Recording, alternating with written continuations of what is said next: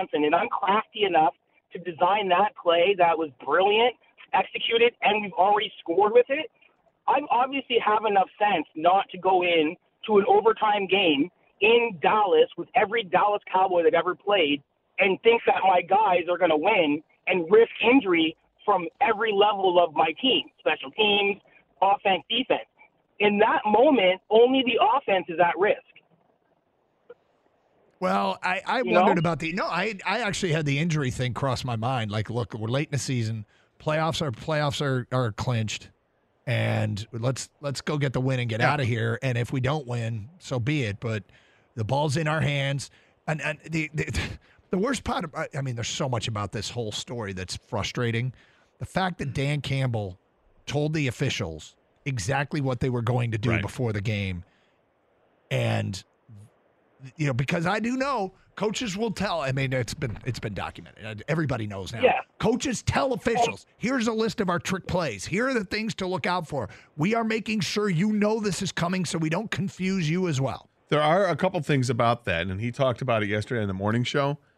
That I am, I, I wonder if there's a loophole there that that kind of saves the officials on it. First of all, it's acknowledged that Brad Allen was not part of that meeting. Um, and the other thing is when Dan Campbell's explaining it, he says when he goes and talks to the officials, you go and get the two people that are on your side of the field, the officials on your side of the field for that first half. Yep. Well, what about the second half when they when they switch sides? Yep. Because it's not the same officials. So you didn't tell those every- officials. So that that's that's the only loophole I that, that I think is there. I'm concerned about that. Yep. Oh, can you guys still hear me? Yeah. Oh, perfect. Okay, yeah, and I agree with you 100%, right? And it's played out. And then when you look at the panels and watch, you know, every TV show with professional athletes, quarterbacks, coaches, they've all said it. So it's a it's a documented thing, right? So if in in and you guys you guys do this for a living. Everybody listens to you guys because you guys are awesome, the whole show. But so just tell me this take, okay? So as a Lions fan, I'm 43. We've if you go on the internet right now and watch a compilation of the Lions getting screwed, it's actually kind of comical. Oh yeah. So here's my take on this, just to let it go. In a way, we're in a year where we got the playoffs locked, they can't hurt us that way. I'm looking at it as the best case scenario. Not one person watching, the world is watching. Lions getting screwed. Now, it's one thing to screw a bad cursed team. It's a different thing to to screw a team that's winning, one, has the meat. Like there's no, there's no. Right. Suddenly, you're right. you know- Suddenly, people care. Outside of Detroit, Yeah, people care about a good team getting the short end of the stick, and and they pay more attention. I'm not sure they care. They pay more attention when it's a, a three and twelve Lions team. Everyone's like, oh.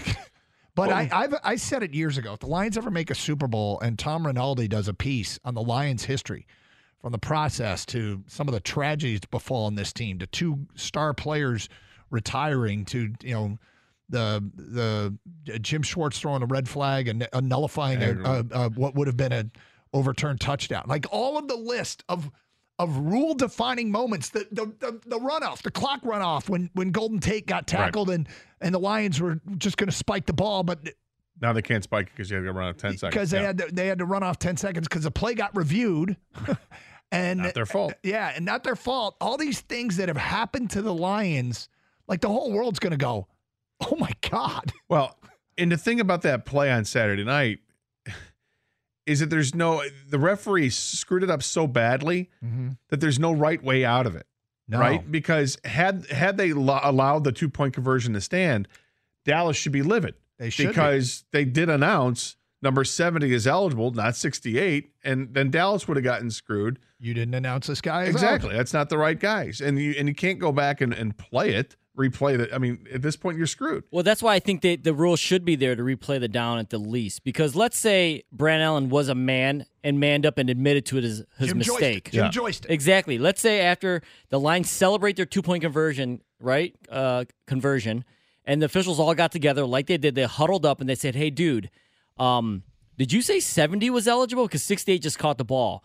And Brad Allen goes, "Oh my God, did I say seventy? I think I meant sixty eight. Then you go out there and you don't screw the Cowboys because they didn't know that 68 was eligible, and you Right. don't screw the Lions out of being penalized because they didn't just take the points off the board; they penalized them. Yep. You the best you can do, I think, is replay the down. And I and, Well, and I, would just under- rely on Dallas to come forward and say we totally understood. We expect we actually played it for 68. It's okay. Two point conversion's good. We we'll try to come back with That- that's what you'd expect, huh? Yes, Is- of is course. Dallas to, to offer up that Detroit Yeah. gets the win and offer up a potential We know what you said, but we, game. we ignored it anyway. We went we we just didn't cover. I touched the ball, coach. game. right. I touched the ball. You want Dallas to go all Church of Latter Day Saints? Yeah. Is that going to happen? Or No? I don't know because the, the Lions didn't have a timeout, so they couldn't call timeout. But like, do you turn around and go, if you're skipper and you hear them announce it over the PA, or you see that they said, "Hey, 70's eligible," do you say, "No, no I'm not. I didn't report." Which, by the way, draws all the attention. Exactly. I That's why- It takes the play away.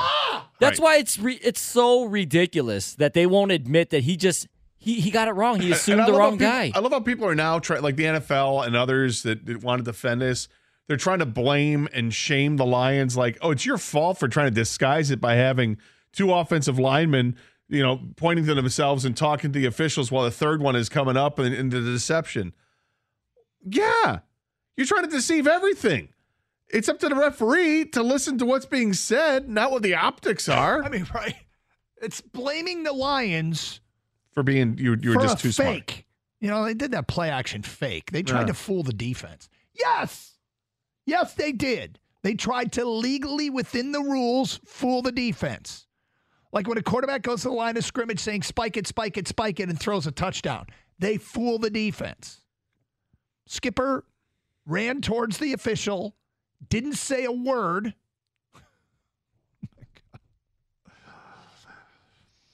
We're gonna have to put an embargo on this at some point. I, I, I, I think so.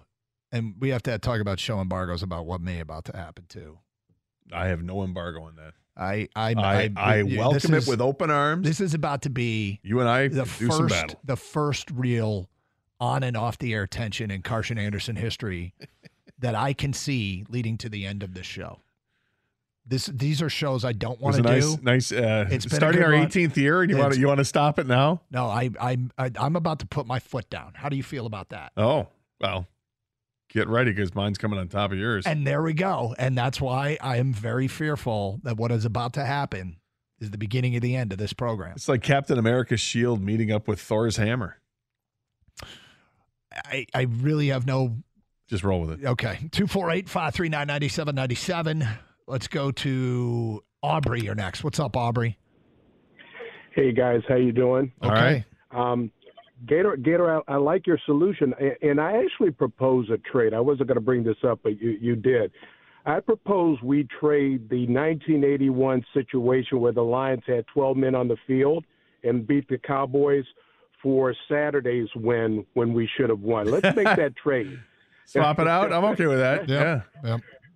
Yep. Sounds I good. do that. But but but in all in all seriousness, you know, going back to Dan Campbell, you you really have said this, but he is who he is, and we have to accept that, right? And are there times where I go, dude, kick the field goal, kick the field goal? Sure, but he is who he is.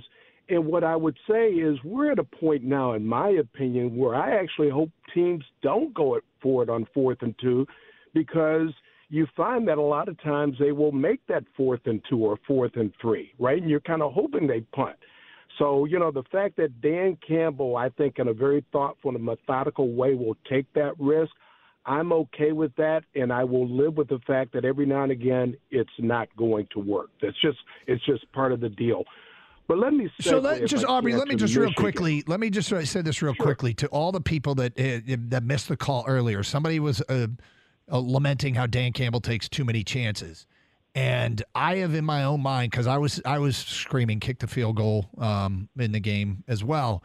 But in my own mind, I just feel like one of the reasons they are where they are is because Dan Campbell's authentically him, and I think it works for him in every way, and it's working for this team. And we have to accept it. We just have to accept he's going to do things that make other people uncomfortable. But if he changes who he is, I'm not sure that's great either. I agree. I agree a thousand percent. Real quick, you know, we don't realize as Michigan fans how lucky we were the other night on on on, on New Year's Day. I'm really perplexed about why Thaw was back there in front of 30 million people, standing on the five yard line. Were it not for the kick going sideways. That ball's in the end zone, and we likely lose that game, right? And then Semaj Morgan had a tough day. Obviously, he lost one kick and got scared, or seemingly got scared on another, right? Why in the world was Thaw standing on the 10 yard line with 50 seconds to go, right? you know, he's put him on the, 20, the, the question. him on the 15. Yeah, the question is, I mean, he he made some mistakes. Um, he started lined up. I think he was on the nine. I think I remember calling. He had his heels on the nine yard line, and you don't ever take. Uh, I shouldn't say this because I think something's changed in the world of football. The old rule was you don't step back. If you have Right. to step back, Then let it call go. for the fair catch, run halfway to Anaheim, and let the ball drop uh, at the Uh, other side of the field behind you Might be and because roll into the end zone. punters have just gotten better at, at their craft, and m- maybe now the standards is you put your heels on the five yard line, and if it goes behind you, you let it go. But the ten, I don't. I, I would still let, plant my feet at the ten because it's not worth it. Yep. Particularly in that situation. Now, as far as Thaw being out there all season long, he's been their steady guy. He has been their steady guy. He's the guy that they uh, seem to use and got to have at situations. And so, you know, it's funny. Earlier in the game, Jansen made the point. Jake Thaw's out there warming up, and you know he went through pregame warmups. They trust him. It almost turned into one of the most epic disasters unlike one we've ever seen. Well, maybe not, but it would have been on on par with one we've seen before on a punt. And um, but I, you know, in a moment where I get a chance to talk to the coaches, I'll find out if that standard has changed. Um, but you might be right; it might have something to do with certain punters. The, here's what you got to remember: the higher the trajectory, the more likely it is that a ball will back up. So if you're kicking from close enough, you can hit it up the elevator shaft and have it come more straight down, in which case you could get more of a favorable roll. And Bama had a great punter. a Burnip kid, another Australian, they're all Australian these days, is a great punter. Good day. I, I have a feeling, guys. It's um, it's, listen, situational awareness and game awareness should play a major factor into this. That's why I don't think he should have fielded it. But I think nowadays they want their punt returners to be able to return punts, so they'll back up to the five if they think they can take this thing out because there's a chance for a big play. You know what I'm saying? We see Kalif Raymond have he did it a lot this year, right? Where he would field punts inside the ten. He's a dangerous punt returner. I think they're telling him, hey. These guys are so good at this. Like, where's the coverage? Where's the ball? You go ahead and field at the five if you think you can bring this thing out and you've got room. I think with Shaw, I'm looking back at the replay. There's no one within maybe 12 to 15 yards of him when he's about to catch it, Thaw. and maybe you said Shaw. You mean Jake Thaw? yeah, Thaw, Okay, sorry, just yeah. making sure. sorry, that maybe he thought he could take it out. That's why maybe he fielded it. That's just my my guess, but in that situation, I don't because of where the, the game is. You know, at that point, it's just too close to for comfort to even risk it. 248 539 9797 971 the ticket. Baseball is in full swing. NBA playoffs are heating up, and your NFL team is gearing up for training camp. Listen to the latest on the teams you love here on the Audacy app. The biggest sports radio stations in the country, providing unrivaled local coverage of their teams, all in one place. Exclusive interviews with players, coaches, and team executives, streaming live and always available on demand. Stay in the know with your favorite teams right here on the Audacy app.